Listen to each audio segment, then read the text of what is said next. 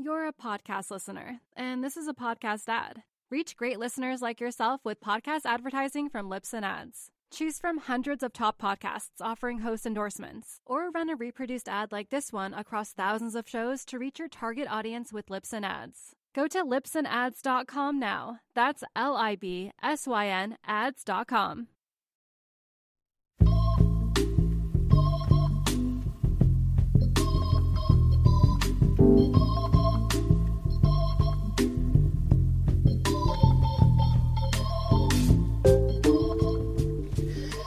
Hello and welcome back to the show. Today's episode is with the Insta famous and somewhat anonymous man behind Board Porn.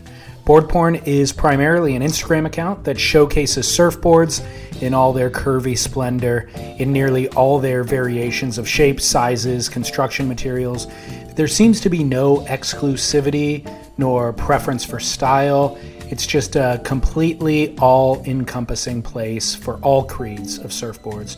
Ron Shine is the man's name who created the account, which currently has 181,000 followers. He's also been recently incorporating surf memes, which I totally appreciate.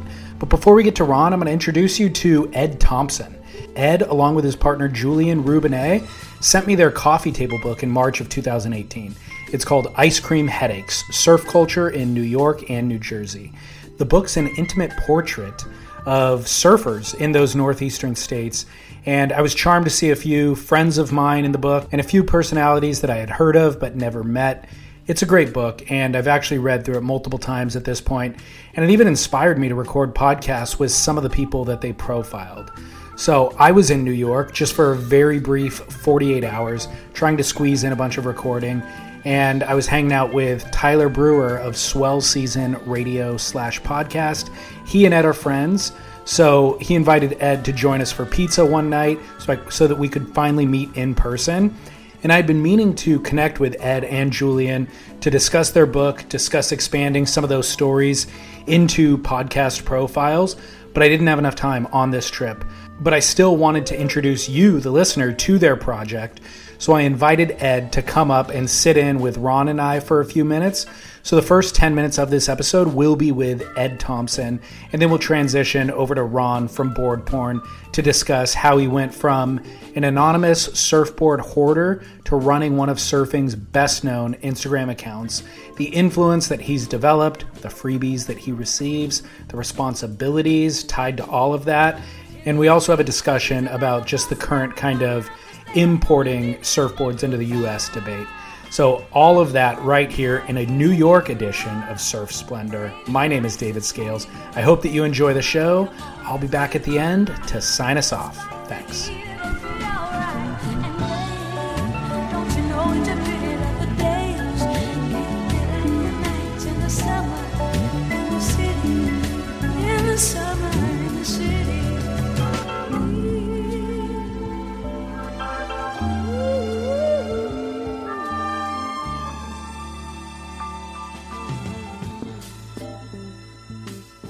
I'm Ed Thompson, um, and I have lived in New York for the last six years. I'm originally from a town called High Wycombe, which is just to the west of London. I am 33, 32. I'm 32. I will be 33. um, and um, yeah, I'm the uh, the author of a book called Ice Cream Headaches, which was a collaborative project with a good friend of mine who's a photographer, Julian Roubinet. Awesome. Um, and what is that project? Like, I mean, I know what it is. I'm curious, what was it about this local community that inspired you to write it, to make the book? Sure. Um, well, I think Julian and I had both arrived in New York fairly recently when we met, and we met through surfing in Rockaway. Um, a mutual friend just introduced us, and we, you know, we went surfing a few times together.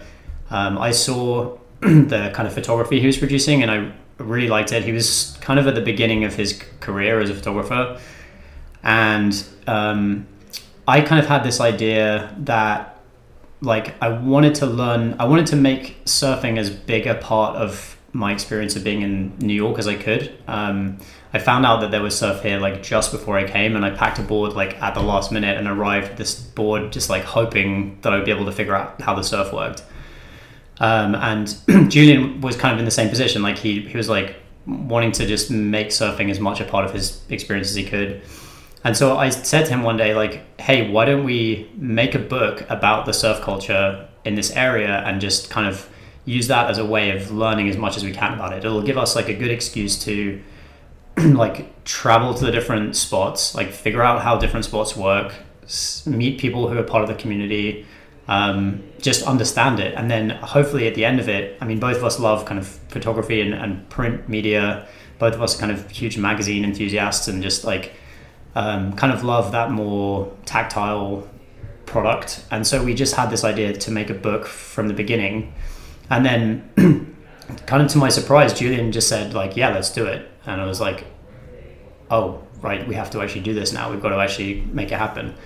Um, and it took about three years of kind of the traveling and research and interviewing people and, and meeting people and a lot of like setup times and then cancel times and swells that kind of worked or didn't work. And um, every person we met sort of connected us with the next person in the chain kind of thing. um, we'd like we did our own research about who we thought was going to be interesting to talk to, and we wanted to talk to the people who were kind of, I don't know, like had some people who'd kind of like created something or done something that made them more than just like a surfer in New York, you know, like or New Jersey. Um, people who maybe were on the creative side or who were noted surfers or who you know were professionals or um, artists shapers, uh, you know, all sorts of kind of interesting characters. Just we got after like people who would have something to say, um, and then we, as we asked people, we started hearing the same names come up and again, and again, and then we would be like, okay, well, this person seems like really interesting. Let's try and interview them. You know, I hope not to offend anybody who's listening to this by saying this, but I felt like just from receiving the book and reading it that you guys were well ingrained in the surf community. Um, and I didn't know either of your backstories prior to receiving the book. So I just kind of read it not knowing any of the background. And it felt like you had been a part of the surf community and that you were actually um, representing it from within. So. Oh, that's interesting. I mean, and I mean, that's kind of you to say. I think like we we felt that being outsiders, because also Julian is from France, he grew up in Toulouse, and his he'd spent time in the ocean and uh, he'd, he'd done a lot of skating and, and so on, but he'd not really been super exposed to surfing before he got here. And this is like when he came to New York, is when he kind of started doing it. Uh, he's now annoyingly way better than me because he had the skate kind of skill set. So, um, but yeah, we were both like coming at this as outsiders and at first we thought that would be a disadvantage because we thought like no one's going to care who we are or no one's going to like answer the phone or, or say like they're up for meeting um, and why would they uh, but then we as we kind of like got further into it we sort of realized that people tend to have like a sort of point of view about their little niche within the surf world like oh this is the coolest spot or like this, these, these are the coolest waves or these guys are the ones who are really interesting or these guys are the make the best boards or whatever and we were kind of coming at it more from a just like, well, as an outsider looking in, what seems interesting? Like, where is there actually like a kind of kernel of something interesting going on, and not having a point of view about like, oh, this spot's better right. than this spot or whatever. So it came to feel like more of an advantage, but I'm flattered that you think that like we seemed like we know what we're talking about because well, we didn't feel like that. well, just by thumbing through it initially for the first time, like it felt like an intimate portraiture and you don't get access unless you're a part of the community i think is what it is um, and i guess the other detail is like i haven't really seen the whole new york surf scene coalesced in one package before. Like there are individual maybe a retail store and they're pushing certain things for their own brand and a surfboard shaper is pushing things for their own brand and maybe a clothing company as well. But they don't integrate all of the elements together because they have their own professional interests this was one of the most comprehensive versions of something I've seen that really showcased all of the New York community at once. You know. Oh, thank you. So, yeah. yeah. Um, and New Jersey, I think everyone, you know, it gravitates towards the New York side of things just because New York. But we we really wanted to include as much of New Jersey as we could, and we tried to include. It was easier to do the more northern parts of it because we could just get there easily. Um, but you know, um, we went all the way down to like the very southern tip of New Jersey to interview Maddie Peterson. Um, and you know, we tried as, as far as we could just like cover the range. But th- it turns out like there's a lot of surf culture here. It's not just like this one person here. It's like the whole way down the Jersey coast. There's just like great waves when it's on. It's it's like really good. Um, so it was nice to be able to kind of in some ways bring that together and say like this is a, a, a sort of like set of people that's like working in similar conditions and, and has the same crazy passion to just like get on you know go and surf in the winter and, and make it happen when it's like the conditions most people would just be like no thank you like Right. it's yeah Yeah, I would say no thank you. Personally. yeah Um, what was the model? Like, did you guys finance it? Did you find a publisher? Did you build the book yourself? How did that all work? Yeah. Um, well, we again, like from the beginning, sort of had an idea that we we wanted to do it like sort of right. We wanted to sort of do it the traditional way, and um, it turns out that the publishing industry is just like it really isn't what it once was, and we had to settle for a bit of a compromise in terms of like. Um, when we found we found a fantastic publisher, Damiani Editori, they're based in Italy. Um, I must have pitched like a hundred publishers. Wow. Um, I sent so many emails, and we just you know it's like a lot of you know publishing companies that have got even surf titles that are like coffee table style books. They're still just like you're doing such a small area that it's just like it's not going to have that mass appeal. We, you know wanted to work with a publisher that got that like kind of by looking at this like smaller scene we were sort of exploring something more universal and like Damiani really understood that but we did have to like we kind of had to like co-finance the production side of it with them so we did a kind of pre-sale campaign um, through Indiegogo and we sold about uh, 400 copies which was enough for us to like buy our share of books from the publisher enough for them to then like they print like um, I think they printed two and a half thousand copies of it. Um, so it's a really small production run, and we have like a tiny like number of limited edition ones. There's like 25 um, that we just kind of like kept. They come with a print and a um, a special like acrylic hardcover. So Cool. so it was like a really small um, run, and yeah, they, I think we were probably like their biggest nightmare of a customer to work with because we were pretty like, oh, we want this to be like this, we want this to be like this, and our designer was very like, you know, wanted it just so, which was how we wanted it, but um, it's, it's a lot of work. It's a really like incredible process to go through. It takes uh, tons of revisions, tons of like you know, back and forth, sending proofs back to Italy and back. The FedEx fees for that were just crazy. It's like, okay, this is what it takes to make a book. It's a, it's not easy. The final product's great. Thank Turned out you. great. That's really kind of you to say. Thank you. You're welcome. Uh, how do people purchase? Where would you prefer that they purchase? Well, so we have actually, um, we do have a, a website um, that people can check out like more of the project, but the best place to buy it right now is Amazon because it's literally like much cheaper than buying it from us. So uh, buy it from Amazon by all means um, and uh, save yourself some- money. But if you want a print or a T-shirt or something like that, you can buy it from our website, and that's um, icecreamheadaches.nyc. Perfect. Thanks so much, Ed. Cool. Thank you so much. No Um, worries. Wow, I really appreciate you making space for us. Yeah, gladly. kind of you. Gladly. um, cool. All right. Thank you. I was looking while you're talking. I, I knew I promoted it back when it was going on and Yeah. had to search it out. Yeah, back that was November 8th, 2017. Thank you for that. Yeah, well, I got to meet Julian through, uh, Joe- Like we, we got some orders from that for sure. I got like, to meet were- Julian through Joe Falcone. Yeah. And um, yeah, I, this is our, I think our first time meeting. I think yeah, I it's don't the think first I meeting. met Yeah, yeah. I'm sure we probably crossed paths somewhere We probably through it. Yeah. probably- Surf together. I hope I've never dropped in on you. That's, my, that's the one thing I hope I've never dropped in on you. Uh, everybody drops in on me. Yeah. well, I'm also a huge fan of uh, what you've done. I think it's like a really rad project. Oh, it keeps me sane. Yeah. It's, it adds a lot of value to the community here. I think people appreciate it. So Well, thank you. That's right. Thank you. 179,000 followers. Uh, yeah, yeah. That will sell It's- some books, I would imagine. Well, it was probably less than. Oh, okay. a fair bit less than, but. uh, when did you launch Board Uh, so it was launched, I want to say, I'm trying to remember now. I think it was 2013. Uh, I'll have to check next time an anniversary comes along on it because I get a reminder on my phone, but I don't remember when it was. But it had to be around 2013.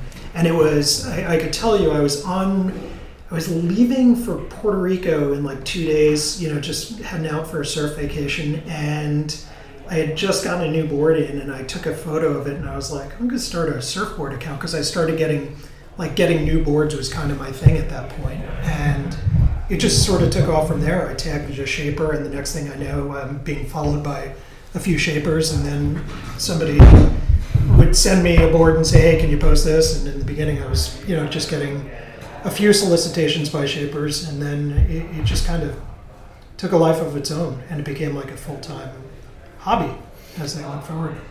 What was that first post? What was the board? It's kind of funny because it wasn't what you would think of, you know, for a site that a lot of what I focus is on is outside of the box things, things that it's really ultimately what appeals to me. Um, you know, it's I'm not a tastemaker. I'm not a not somebody who has the you know uh, final say on what should or shouldn't be the board of the moment. But I you know my mood changes all the time. Um, and that going back to that first board, it was a Lib Tech. It was a Lib Tech that I saw. I bought sight unseen. It was around the time that they came out, which was again uh, would have been 2012, 2013, and ordered one uh, directly from I guess Oregon uh, or, or Washington State, wherever they're One of those, yeah. Yeah, and it came, and I took a picture of it, and that that was the start of what this has become. Um, prior to launching that, did you have any connection to the surf industry? I did. I wrote for a number of uh, online blogs, uh, surf blogs, and as a result of working in Midtown Manhattan, a lot of everybody from the surf industry, uh, not not as much from the board building industry, but from the pro surf industry and and the big brands, comes through New York or has assets in New York. And so whenever one of the traveling pros would come through, I'd get to interview them. I'd get, you know, the people that were running the different blogs would say, so Kelly's in town, Andy's in town, um, Alana Blanchard's in town. And I'd get to go over and, and basically sit down for an hour with them and do an interview that would then go uh, get typed up and popped on a blog. And I did not So- know that. yeah, what that what was, blogs are we talking about? um, so it started with Daily Stoke, um, which I'm not even sure if it's still running, but it was started by a friend of mine um, who found me on one of the message boards back when message boards were a more active way of communicating surf thoughts, and asked me to write, and I started writing for him. And he got my very first interview with him was about, I think about a week after he said, "Hey, can you come on and, and write for me?" he set me up for a phone call with Tom Curren, and I was sitting in Iceland making the call. It was a really cool intro to sort of surf writing, if you will. And were you on vacation? I was on vacation in Iceland. Crazy. And um, yeah, so interviewed Tom Curren from Iceland by phone, and then it went from there. I just started writing more and more. He then was uh, trying to, you know, publicize the blog more, so he got an affiliation with what was then EXPN. It was like the um, X arm of ESPN, which included surfing. And so I wrote a few post contest recaps and a few mid contest recaps that were published by ESPN at the point.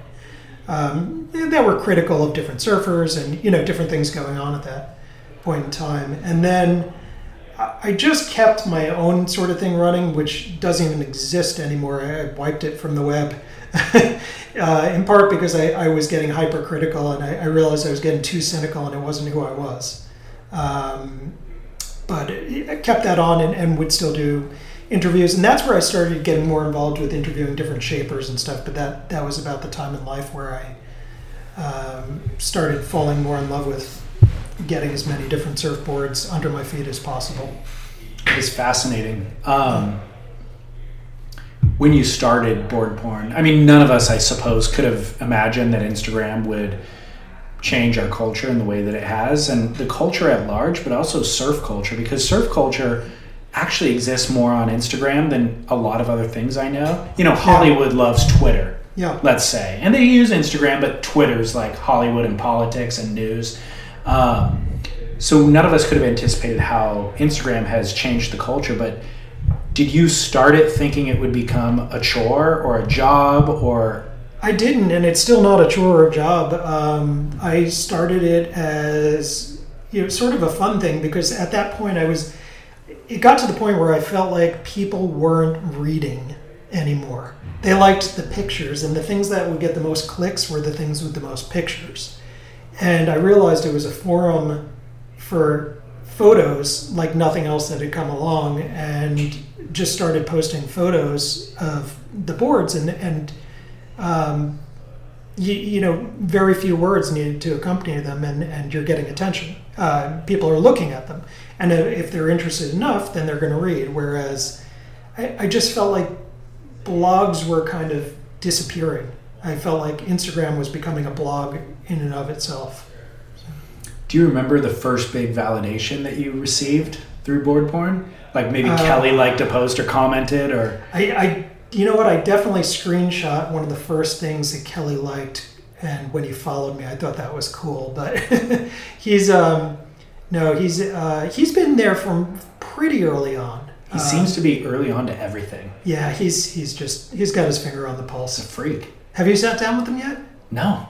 We got to make that happen. I'm dying. Have you have you actually met him since yeah, then? Uh, developed a relationship? No, I haven't seen him. I the last time I saw him was in person. Was I think at the New York's um, the.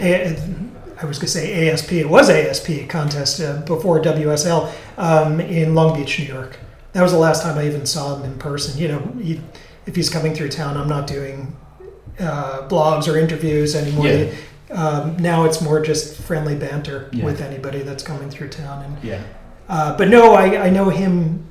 I guess in a roundabout way through a number, you know, the people he works with. Uh, Dan Mann is uh, a good friend, and he's making boards, a lot of boards for Kelly now that have been great under Kelly's feet. And uh, Dan, in fact, just posted two new boards that Kelly will be taking out to pipe uh, next week. So I feel like he was riding one of Dan's boards when he got injured. he was, he was. Um, although, you know what? I thought he recently said in an interview. I was listening to an interview recently, and I think he said he switched, uh, switched boards. But I thought I'll ask Dan. Dan will know best. But he was he was riding that. That's what he was riding at J Bay when it was like, whoa, Kelly's back. He won the first round Yep, with like a couple of nines or something. And it's Yeah. like, oh, what board is he riding? yep. That was Dan's. Yeah. Yeah. So now that we're discussing it, it might have he might have been riding a Chris Gallagher when he got I injured. think yeah. I think he switched up. And it's and I don't remember him saying that, but I do remember seeing both those boards, and maybe the reason why I saw the Gallagher was during the injury. I'm going to assume it can't be a Dan Mann because I know Dan. Dan never, would never make a board that would hurt anyone, especially not Kelly. Wow, nice save, nice recovery. Um, what's been your who's been your biggest validation? Like since that initial screenshot of Kelly, like what's been the biggest validation that's I come? I think the biggest validation was a negative validation. It was um, um, uh, Derek um, Chas's partner. Yeah, Rielly. Um, Derek Rielly did an interview which sounded like it was over drinks with Matt Biolos, and uh, Matt went off on me for a few minutes on on this interview, which was released as an audio clip on Beach Grit. Rarity. And this, yeah, well, this goes back about two or three years ago. Three years ago, I think, um, and it was all about you know uh, surfboards and arts and crafts, and uh, you know, yeah, you got guys in New York who go and you know wiggle on a wave, and it, it was all. He went on for a bit.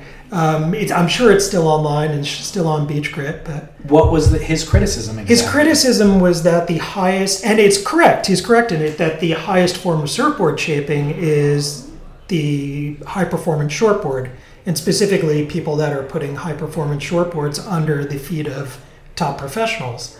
Um, so it was more a criticism of somebody like me, not that I'm selling anything. I'm not. This is not a money making venture, uh, but pushing the boards like that have color, really cool resin swirls, but might not be. Uh, as as uh, Chris Christenson will also be critical of some of the boards I post, saying that they're not symmetrical, um, unintentional asymmetricals, Right. which uh, in case some cases are true, but it's again it's what appeals to me at a moment. Sometimes it's the actual shape. Sometimes it's the um, the finish, the, the glass job, the you know the lamination. Sometimes it's a rapport I build with somebody and it makes it stand out. Kind of like when you meet somebody and you meet a girl, you don't think she's that attractive, and then as you get to know her, she becomes more attractive. That. Sometimes just building a rapport and, and starting conversations with somebody, you'll see something about something they create that has more meaning because it's like, oh, okay, I get it now. And both those guys were probably speaking accurately in the context that they were having that conversation. But I think they're actually overlooking some of the points sometimes. Like, I talk about wine. Like, I, I like wine and I'm into wine, and I talk about wine with friends, and it's like sometimes the flawed wines are better. You know, like Kendall Jackson and Robert Mondavi have figured out a way how to make a wine that tastes the same every year, that is predictable, that actually tastes good. Yep. So you know you can get it every vintage and expect something out of it and it'll deliver. Well, it turns out agriculture is different every year, so it shouldn't taste the same. But I'll go to a winery, spend time with the winemaker, get to know his dog, his wife comes out, chat with her for a minute, get to know all that experience becomes sentiment. Yep. And even if the wine is technically flawed, like the acid is an imbalance or maybe I buy a case this year, and next year I buy another case, and it turns out they had a lot of rain and there's a rot in the vineyard, and I smell the wine and the wine smells musty because of that rot.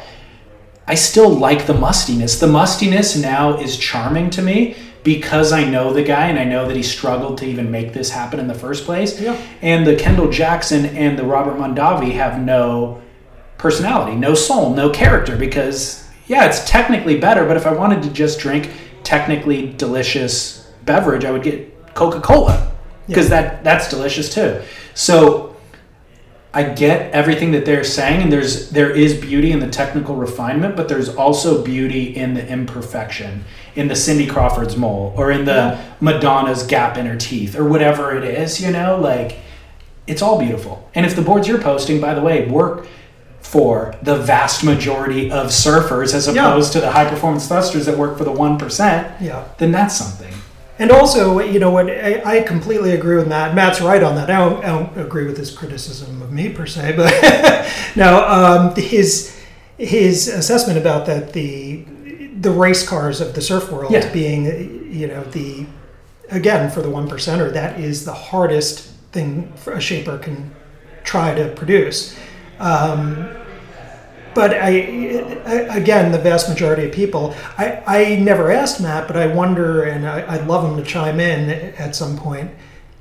What are the boards that sell more? Are they his domesticated line, which cater to the every man, or is it the high performance shortboards these days? And my my instant assumption would be that it's the domesticated boards, the wider, um, more volume friendly boards that more people uh, have more appeal overall. Um, and then, you know, a lot of shapers, Matt included, have done, even for the high performance line, they have the pro measurements, pro dimensions, and the Joe dimensions, which usually add about a liter and a half in volume or, you know, half an inch or an inch in width, uh, a quarter inch in thickness, stuff like that Yeah.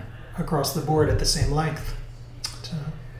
Um, what's your policy on using the platform to advertise for brands? I mean, I know, uh, or just Yeah. period.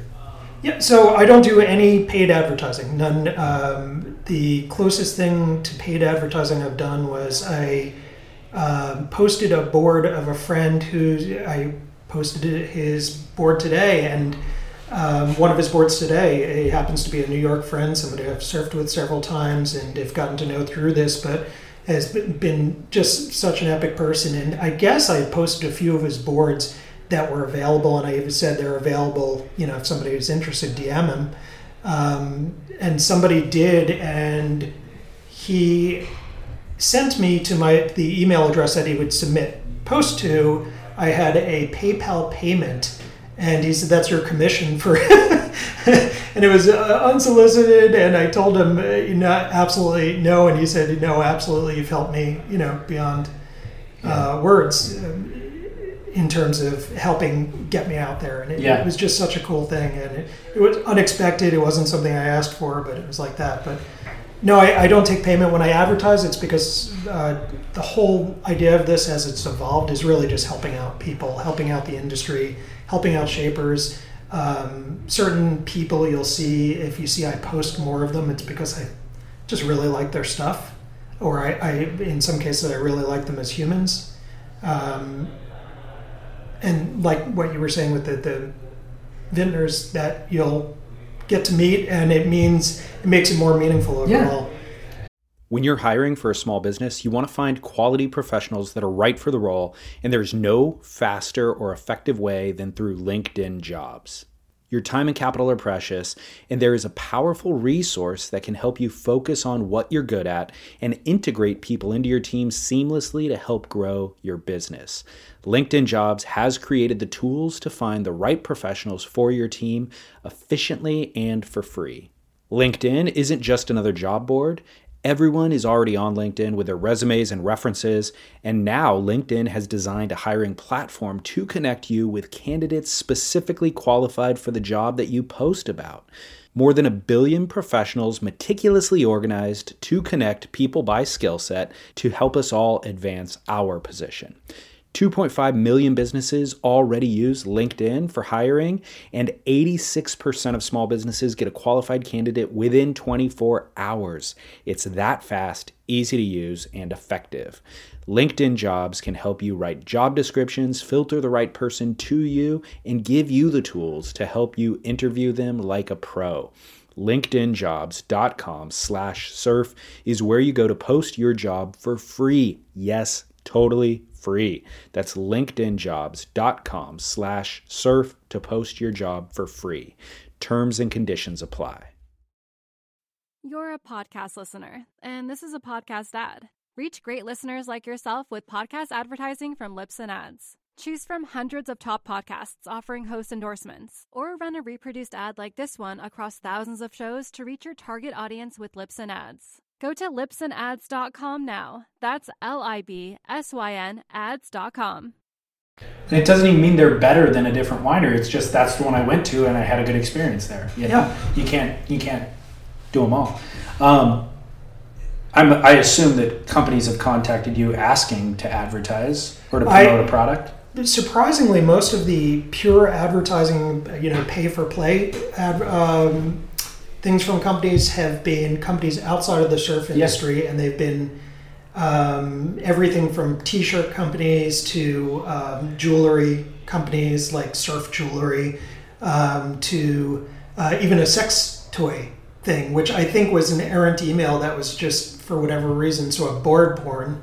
And Oh, assumed it was that's right. something uh, to do with that. that's funny did they send you samples No, I, I didn't. I didn't even respond. I, I admittedly don't respond to any of them because I, I have no interest in getting in a pay for play scenario unless somebody offers me something ridiculous. Then you know, too good to turn down. But it, it just got a price ron yeah, Everybody's no, it's it's just you won't do it. Um, who's been flowing you boards? You said from the early days people offered boards. Yeah, no. Some some people have been really really good to me, and without um, you know outing anybody in particular, I could say certain people that um, um, have have just been great to me. I mentioned Dan before, Dan Mann, uh, who's uh, again uh, every time I fly to California, he's the first person I meet off the plane.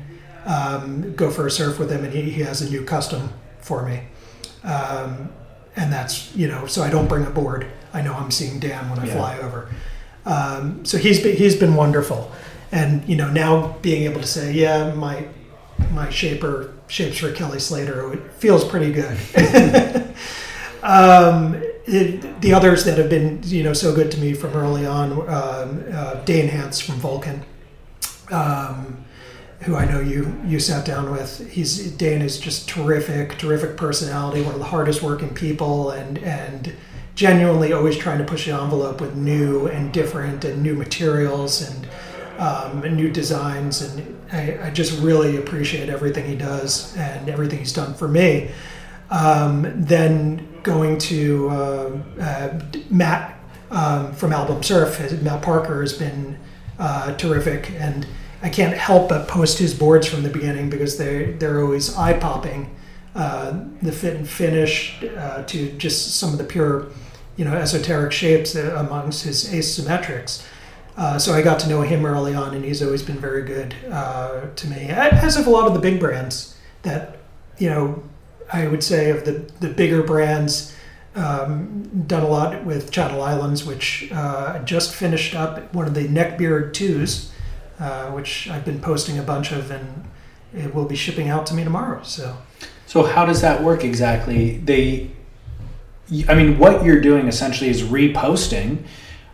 Are you also receiving boards, writing them, reviewing them, posting your own photos of those boards? Yeah, so I, am a lot of it is repost. A lot of it is um, some of it is uh, you know a lot of things. I'm just flipping through my feed and I see something I like. I bookmark it and try to remember to go back amongst the million photos I bookmarked to uh, actually post it.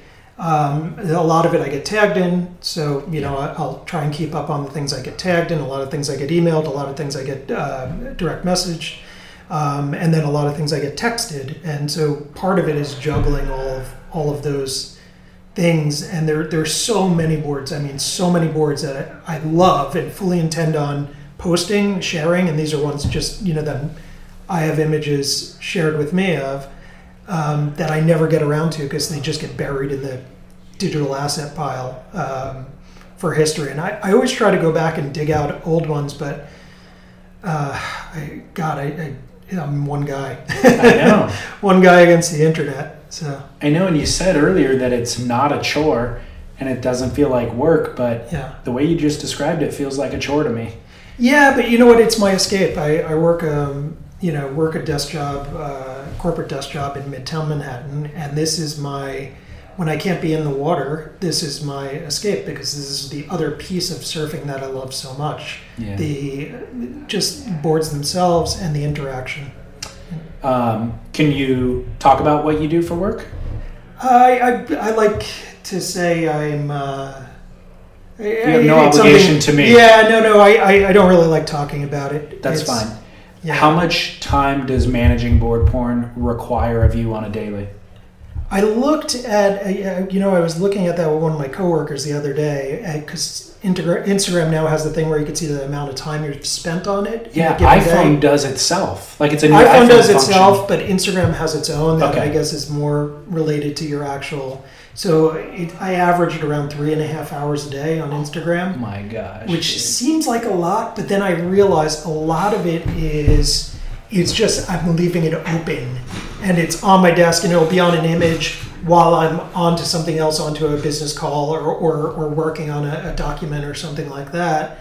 Um, that same image will be open. Or I'm on a call and I'm not really paying attention, but I'm just flicking through. So I, I would say probably half of that time is genuine Instagram time. Right. And the majority of that would be during my commute, hour and a half each way, which. That's yeah. right. Yeah. Which we didn't talk about on air. Uh, but yeah, you commute from Midtown to Rockaway Beach. Yeah. Right.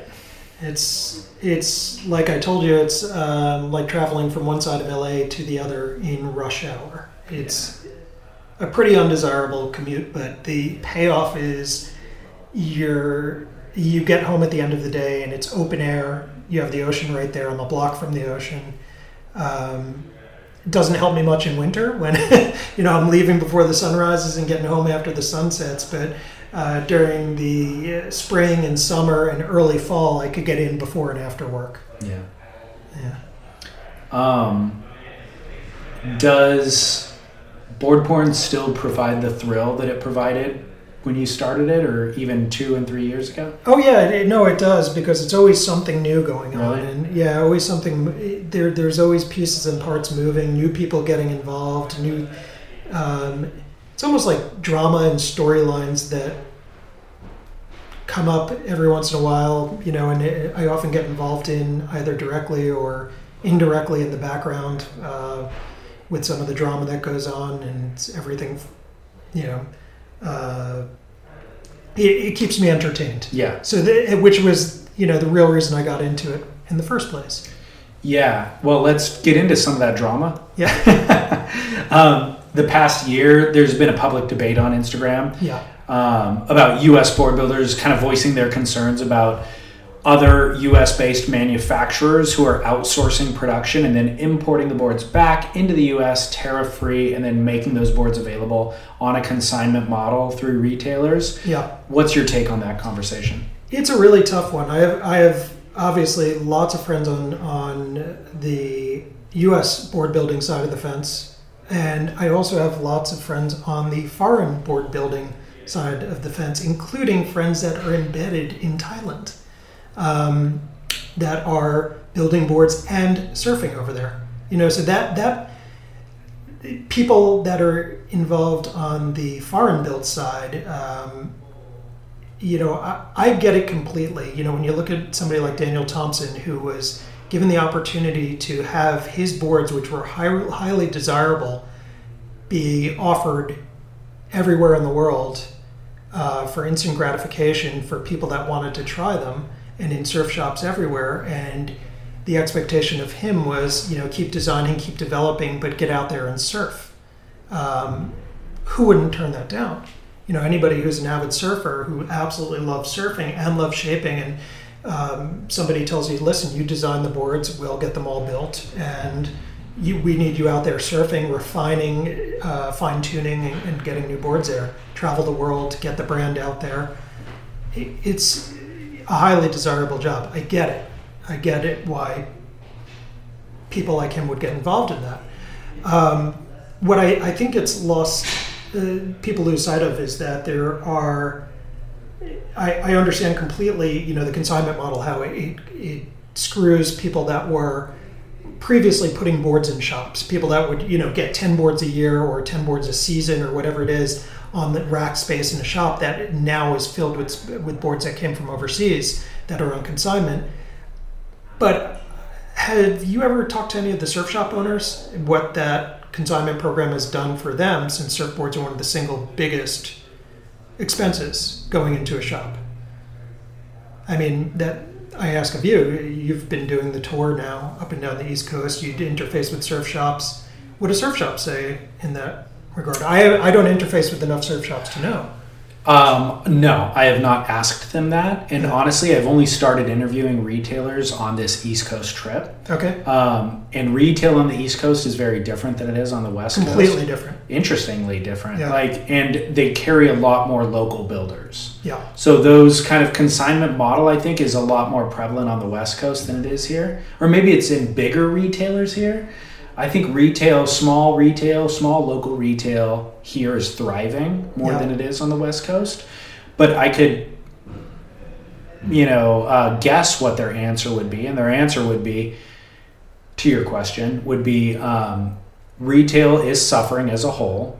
Any financial report will tell you that Yeah. across all industries. Yeah. And so, any way that we can kind of save ourselves, we're going to take, you know, and, and the consignment model makes a lot of sense for the retailer. Yeah.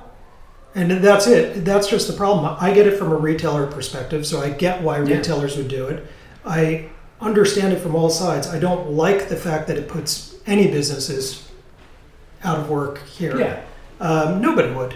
Nobody likes anybody being put out of business, especially friends that are getting hit by this that are, are smaller shapers. Um, there are certain segments of the surfboard building population that are completely unaffected by this because they're either you know they only sell directly and never sold through shops or they're doing something that's so innovative that it's not being copied it's it's you know kind of its own thing um, like it, okay take the shops like pilgrim have you been to pilgrim here in- Going tomorrow morning. Okay, so Pilgrim is selling uh, like all hand-shaped boards. Pilgrim was before it was Pilgrim was Mollusk, um, so it was affiliated with the West Coast Mollusk shops, and then they, I guess they were they split and went a different direction, and, and went became Pilgrim in New York. But if you look at the boards they're carrying, it's a lot of Southern Californian and even Northern California. Danny Hess is in there. Um, um, uh, Mandala,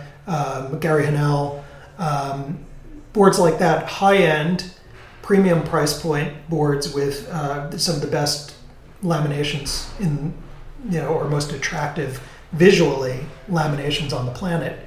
And so it's it's catering to a different crowd. I think what's happened is, unfortunately, as more and more boards are being built offshore, uh, even by some that you don't realize are being built offshore, it becomes the only cost-effective way to do it for the plain white, you know, uh, high-performance boards that were the mainstay of the majority of the surfboard builders out there. Yeah. Yeah, I agree. I think um, it's look if this industry is transitioning with Kelly's wave pool and kind of the Olympics and all these other kind of harbingers, if it's transitioning into a commercial industry, outsourcing is the first thing that happens. Look at all other manufacturing industries, certainly in the US, Yeah. outsourcing happens. It's a natural progression if the market demands it, right? And Yeah. so if the market wants to support that, then we can everybody can kind of figure out how to position themselves in the market to support their client. I think the issue is with what you just said. There was one sentence in there which was um, with some boards that we're not even aware of that are outsourced. Sometimes you're oblivious as to which ones Yeah. are outsourced. There seems to be a confusion in the marketplace for the consumer know, to know which ones on the rack are domestically made versus imported because they're not always well identified and some manufacturers are doing almost all the manufacturers are doing a portion of their production in the US and then a portion outside of the US but they sometimes end up on the rack at the same price not identified Well, I, I hear Yeah. a lot of dirt being, you know, in the position I'm in, and some of the dirt I hear, which comes from people who are local hand shapers and stuff like that in in California. I, you know, you start hearing stories about uh, factories just over the border in Mexico right that are uh, mass producing boards, shipping them back, and they're glassed in the U.S. so they don't get whatever. Uh, you know, and you, you hear these stories, and that obviously has that's going to have an impact on the local shapers um, in the fact that the big brands that very publicly make them overseas, they're not lying to, they're not hiding it from consumers. no it's written You don't- on the board usually on those ones made in Thailand, Yeah. and you don't have to scratch very deeply to, to find out where it's made. You wouldn't Right. have to. It wouldn't take a big, extensive Google search to figure that out. right Um, whereas the ones that are made just over the border in Mexico, um, you're not going to find out. right And the only people that know are the people that are shipping them, building them, and having them shipped in. yeah That's it. Yeah. And by the way, none of this implies that one is an inferior board or one is a better board. No. It just, Yeah. I mean, you could be making equally good boards anywhere in the world. You could be. I mean, certainly certain countries aren't held to the same, like, environmental, you know, um, like waste standards and even employee treatment standards and all that sort of stuff. But the board could be the same quality that's almost irrelevant. The only relevant thing to me is whether the consumer has transparency. Really, that's kind of what it comes down to. Yeah. I, and Um, I completely agree on that. And I, you know, I try to remember whenever I can to say where a board is made. Yeah. um, you know, to, in part to help people out so people know locally when I put up a board. Um, one of the most common uh, comments in the comments will be, "Where can I get one?" So if I put, you know, made in the UK, they know, you know, if it's a kid in Florida asking where can I get one, he can probably say, "All right, this is going to be too expensive just to ship here. Let, let's keep looking and find something more local." Yeah. Um, but somebody that's sitting in the UK or sitting in Wales or sitting in Ireland might say, "Oh, that's not so far from me. Um, I can grab that." You know, Right. that's. I try to be as honest as possible with the where the shapes are made because it's important. Yeah. It, it's less relevant when you're talking about, you know, the, the ones that are mass produced overseas because it's that doesn't doesn't matter where it's made because they're shipped everywhere. There's more of them sold outside of the Right. know. They usually have distribution in Yeah. all main surf uh, countries. How many boards do you own?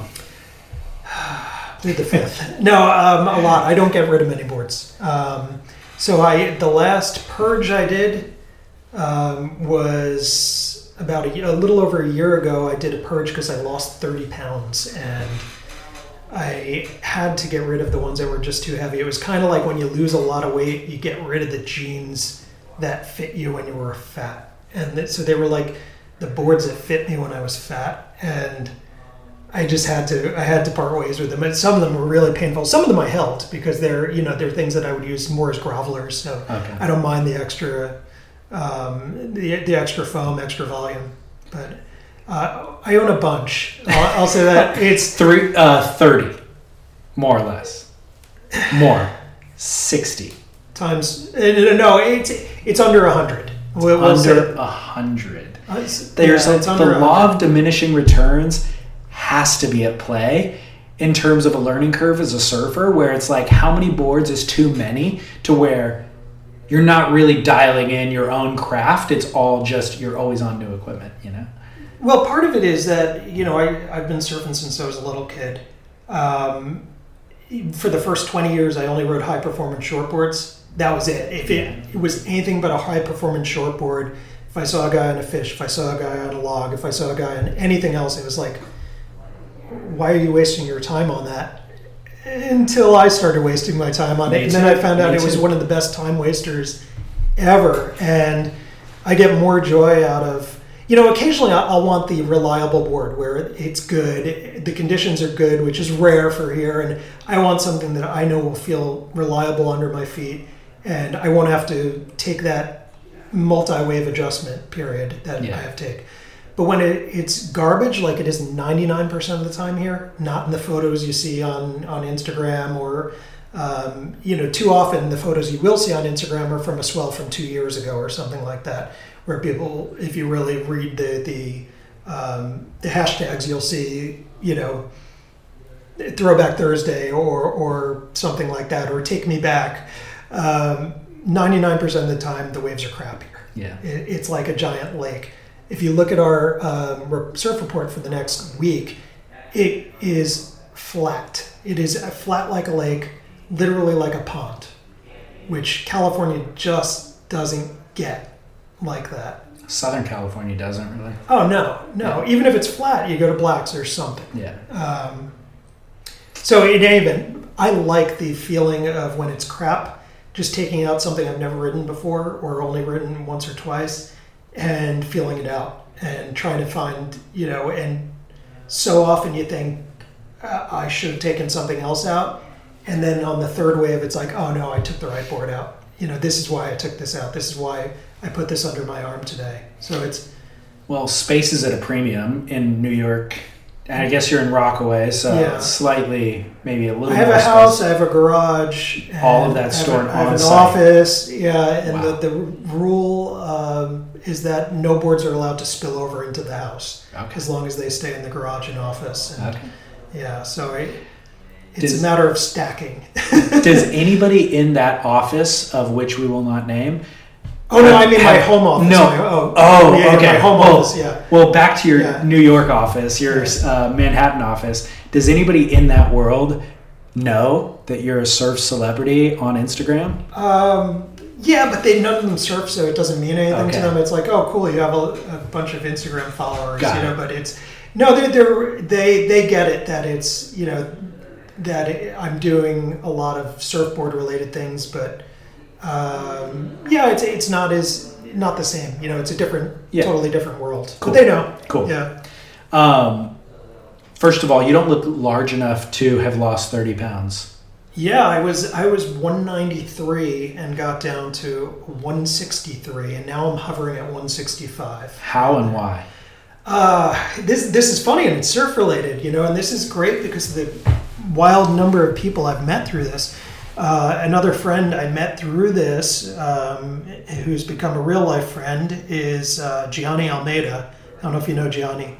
Uh, Gianni is um, he was the manager of Surfy Surfy for years. That's right. I know his name. I just don't know. and he was then um, a part owner in Trimcraft uh, and Trim uh, Trim uh, shop uh, surf shop in uh, with Ryan Lovelace, and he's moved on to other things in his life. He's still involved a little bit in the surf world, but uh, got to know him through that, and you know just typical guy conversation would be going back and forth about how fat each of us was. And he went on a diet and he told me how he lost like 15 pounds in a matter of two weeks. And so I asked him what he was doing and I asked him how long he was going to keep doing it. You know, how far, what are you looking to go down to? And he said, I'm going to keep dropping weight until I'm one pound less than you so I could call you a fat ass. And so I, I asked him more about it, and you know, he kind of walked me through the whole thing. In the first few weeks, um, every time I go to the grocery store, I'd call him or text him, "Hey, can I eat this? Can I eat that?" Uh, to the point where he got, you know, he got to the point where he's like, "Just fucking Google it," you know. And um, it's a ketogenic diet, um, and so I've been like fully keto for two years and change. Went off for a couple months and then went back on. I cycle off of it every once in a while, so I cycled off for a week for uh, Thanksgiving. But it's basically high fat, low carbs. Um, so cut all the sugar from my life, all the bread, the pasta, all the fun stuff, and found new fun in, in all the meat and stuff. I was going to say, not all the fun stuff. Bacon is fun. Oh, bacon's great. Yeah. Bacon's a mainstay. Red meat around the clock, Yeah. cheese, you know, Yeah. all that stuff. So. Um, did you lose a lot of weight rapidly? Um, it, it was like, Like it did? started and then it started slow and then it heated up, then it slowed down and then it heated up again. It goes through stages. Like you, you hit plateaus and it got to the point where it, all this, by the way, all that weight loss was with absolutely zero exercise. It was Wow. all just changing the diet. I was probably eating more than ever as I do now, but I'm eating things without the carbohydrates. So, Right. you know, turn over to fat burning and Yeah. So burn through it. Congrats. That's yeah, awesome. no, it's good. It's I'm good. gonna I'm gonna hit it hard when I get back home. This whole trip, I've been just absolutely Binging? gluttonously like pizza multiple. Like wh- who has the best pizza? I don't know. Let's find out and go Let's to every all single of the pizza, Yeah, yeah. exactly.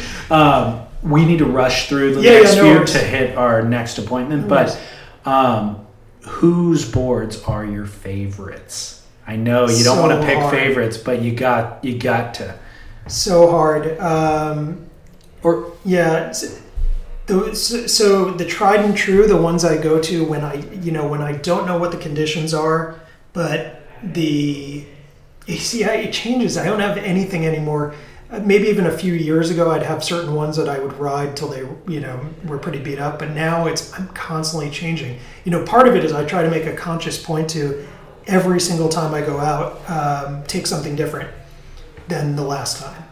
And so if I have a board I'm going through a period, a love period with, I'll, I'll use it every other session, but I won't use it every session okay. um, because I want to make sure I, I use other things in rotation. So it, it's so hard because there's so many good boards because the boards I'm getting sent to me, it, I don't know if they're getting extra love. I mean, all the shapers are great anyway, but they're Well, just so good. I knew you weren't going to give me a straight answer, so I Yeah. prepped a secondary question, Okay. which is the favorite boards that you've ever owned. Name two or three that were like the highlight boards that you've owned. Oh, okay. So one of the, one of my favorites has been a, a custom I got from Dan Mann, um, which I'll send you a picture of. It's uh, it's a side cut, wide round tail. It, it's like picture. Are you familiar with any of his boards, like the potato boards? So picture one of his potatoes with deep side cuts, but it's still got that fat, fat tail, round tail. Um, but what he does is he drops the tail down to like wafer thin, so it has real bite and it acts almost like an extra set of fins on turns. Um, hyper responsive, even though it looks like a groveler, it grovels amazingly, but it really worked and and turned up in good waves as well. So it was it's like a five two uh, by twenty by two and a half in the middle, but pretty foiled on the rails. And as I said, the tail foils down wafer thin. That board I used for like there was there was like a you know even with all the boards I was using it like nonstop or or every other session for a good year period, Mm. and have had other iterations of that. And Dan and I even talked. uh, One of the next ones I get from him might be another iteration of Nice. that board. So Well, with all this access yeah. and high quality equipment, um, has your surfing improved? Oh, it's it's hard, you know, because I've got I've aged also. But you've lost weight. It's you know, it's one of those things, and I I want to comment every time people say something like, "Oh, Kelly never looked so good as when he was on Channel Islands." It's like, well, Kelly was much younger when he was on Channel Islands, and you know, at a certain point, there's there's equipment can only go so far um, in terms of your performance. You know, nobody's performing. Nobody in their 40s is performing like they did in their 30s. Other than okay, other than maybe Kelly. Um, nobody. It just doesn't work that way. So I try to think. You know, I I still have days where I go out and it's like, okay, that was one of the best sessions of my life. And then I'll look back at stuff where I thought I was surfing good and I was more jittery in the past, you know, when I was 10 years ago or, or 15 years ago. I'll look at videos or something that I find that, you know, in my, uh, on my computer that I think are going to, you know, be the good old days. And I'm like, oh, actually, I've smoothed that out a lot more. Um, you know, you work on things more. And, and I think part of that is just swapping boards all the time. It makes I you agree. learn, um, your, your feet just get more sensitive to it overall. Totally agree. That's been my experience too. Is as I've gotten older and my athleticism has diminished, Yeah. my fundamentals have actually gotten more secure. So it's like I was, like you said, jittery in my twenties, but maybe I did an air reverse. Yeah. And in my head, all that I remembered was the air reverse. So it's like now I'm comparing an air reverse to not doing one now. That means I was better in my twenties. No, no, no. Actually, I'm way smoother and I'm linking way more surfing than I did when I was young, Yeah. but I don't have the air reverse anymore, you know, or whatever. I only Yeah. did like one air reverse in my life. That's why I'm claiming that right now. I have a few on video, and my older ones are better. Um, Yeah. they're they're like micro airs, but Yeah, they're still. Um, I you know I was reading. Uh, I, I love what Shane Beschen does. It's so good. Oh, it's like the best, one of the It's best so things good. around. And I'm I always reading it, and then it's like I want to try it, and then I look at the New York Surf Forecast, and it's like, oh, there might be waves in a week. You know, might be a wave that you could get out in a week. So it's like you can't even try all these things that he's pointing out. But he had one the other day where I guess Filipe uh, Toledo sent him that clip, and did you read So it? good. It was just so good. Where he said he tries to minimize movements, and you know that's one of the things I try to work on. Where it's like, okay, don't wiggle, don't pump, drop in, you do draw out a bottom turn and hit the lip. Um, you know, and that that's God, he's great. So good. I want him as a coach. So good. I told him, I said, I wish I could afford to like fly him over here and, and keep him, or even in-house. afford his hourly rate to have him coach you. Yeah. That'd be good enough. Um, what was final question? Obviously, for everybody interviewed is just what was the last board that you rode? Oh, um, yeah. So the last board I rode was an album. It was an album Asym, uh, album five five album Disasym, uh, which is um, i it's like one of the planing hull looking, you know, for shortened nose um, asym that uh, Matt Parker makes. Uh, that is. Oh, it's, it's just such a good board. It just feels so natural, and it, it you know it was. It makes you realize how symmetry isn't the most important thing by far.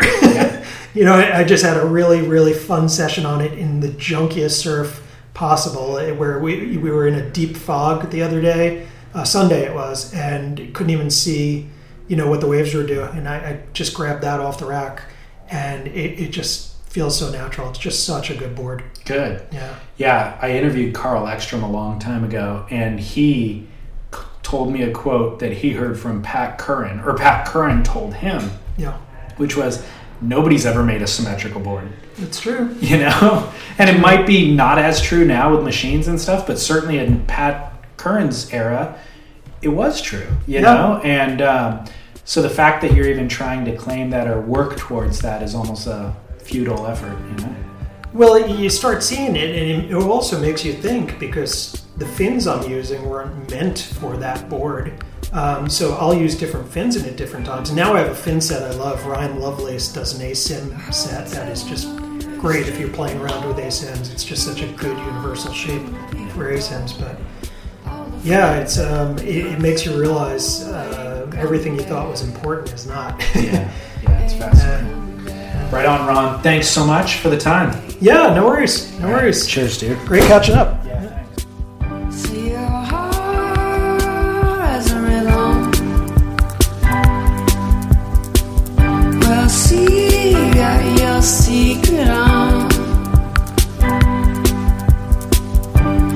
say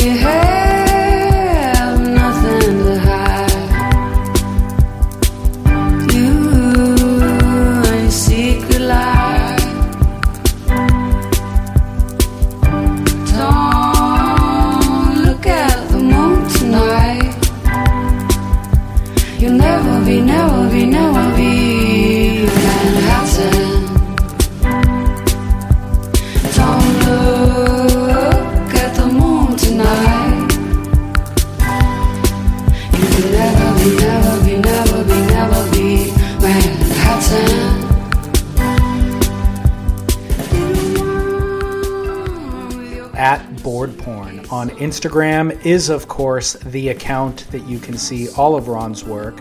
I've also got a link to it on surfsplendorpodcast.com along with everything that we discussed in this show.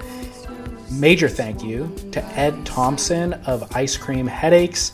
That book, along with his partner, photographer Julien Roubinet, you can peruse on our website as well, and then I link to their Amazon listing of it for you to be able to purchase with ease. It's well worth checking out, so do that. And uh, thanks for supporting the show as always. The best way to do it is simply by telling friends. Share the show with friends. Either tag them on Instagram, send them a link to the website, review the show on iTunes. That helps strangers find it. The larger audience that we have, the more likely we will be able to attract A list guests. As Ron said, Kelly Slater being the uh, the ultimate goal here. So thanks for doing that. And then, of course, you could support financially via PayPal button on surfsplendorpodcast.com slash donate. Thanks so much. I'll be back next week with an all new episode of Surf Splendor. Until then, this is David Scales reminding you to get back into the ocean, share a couple of waves, and shred on.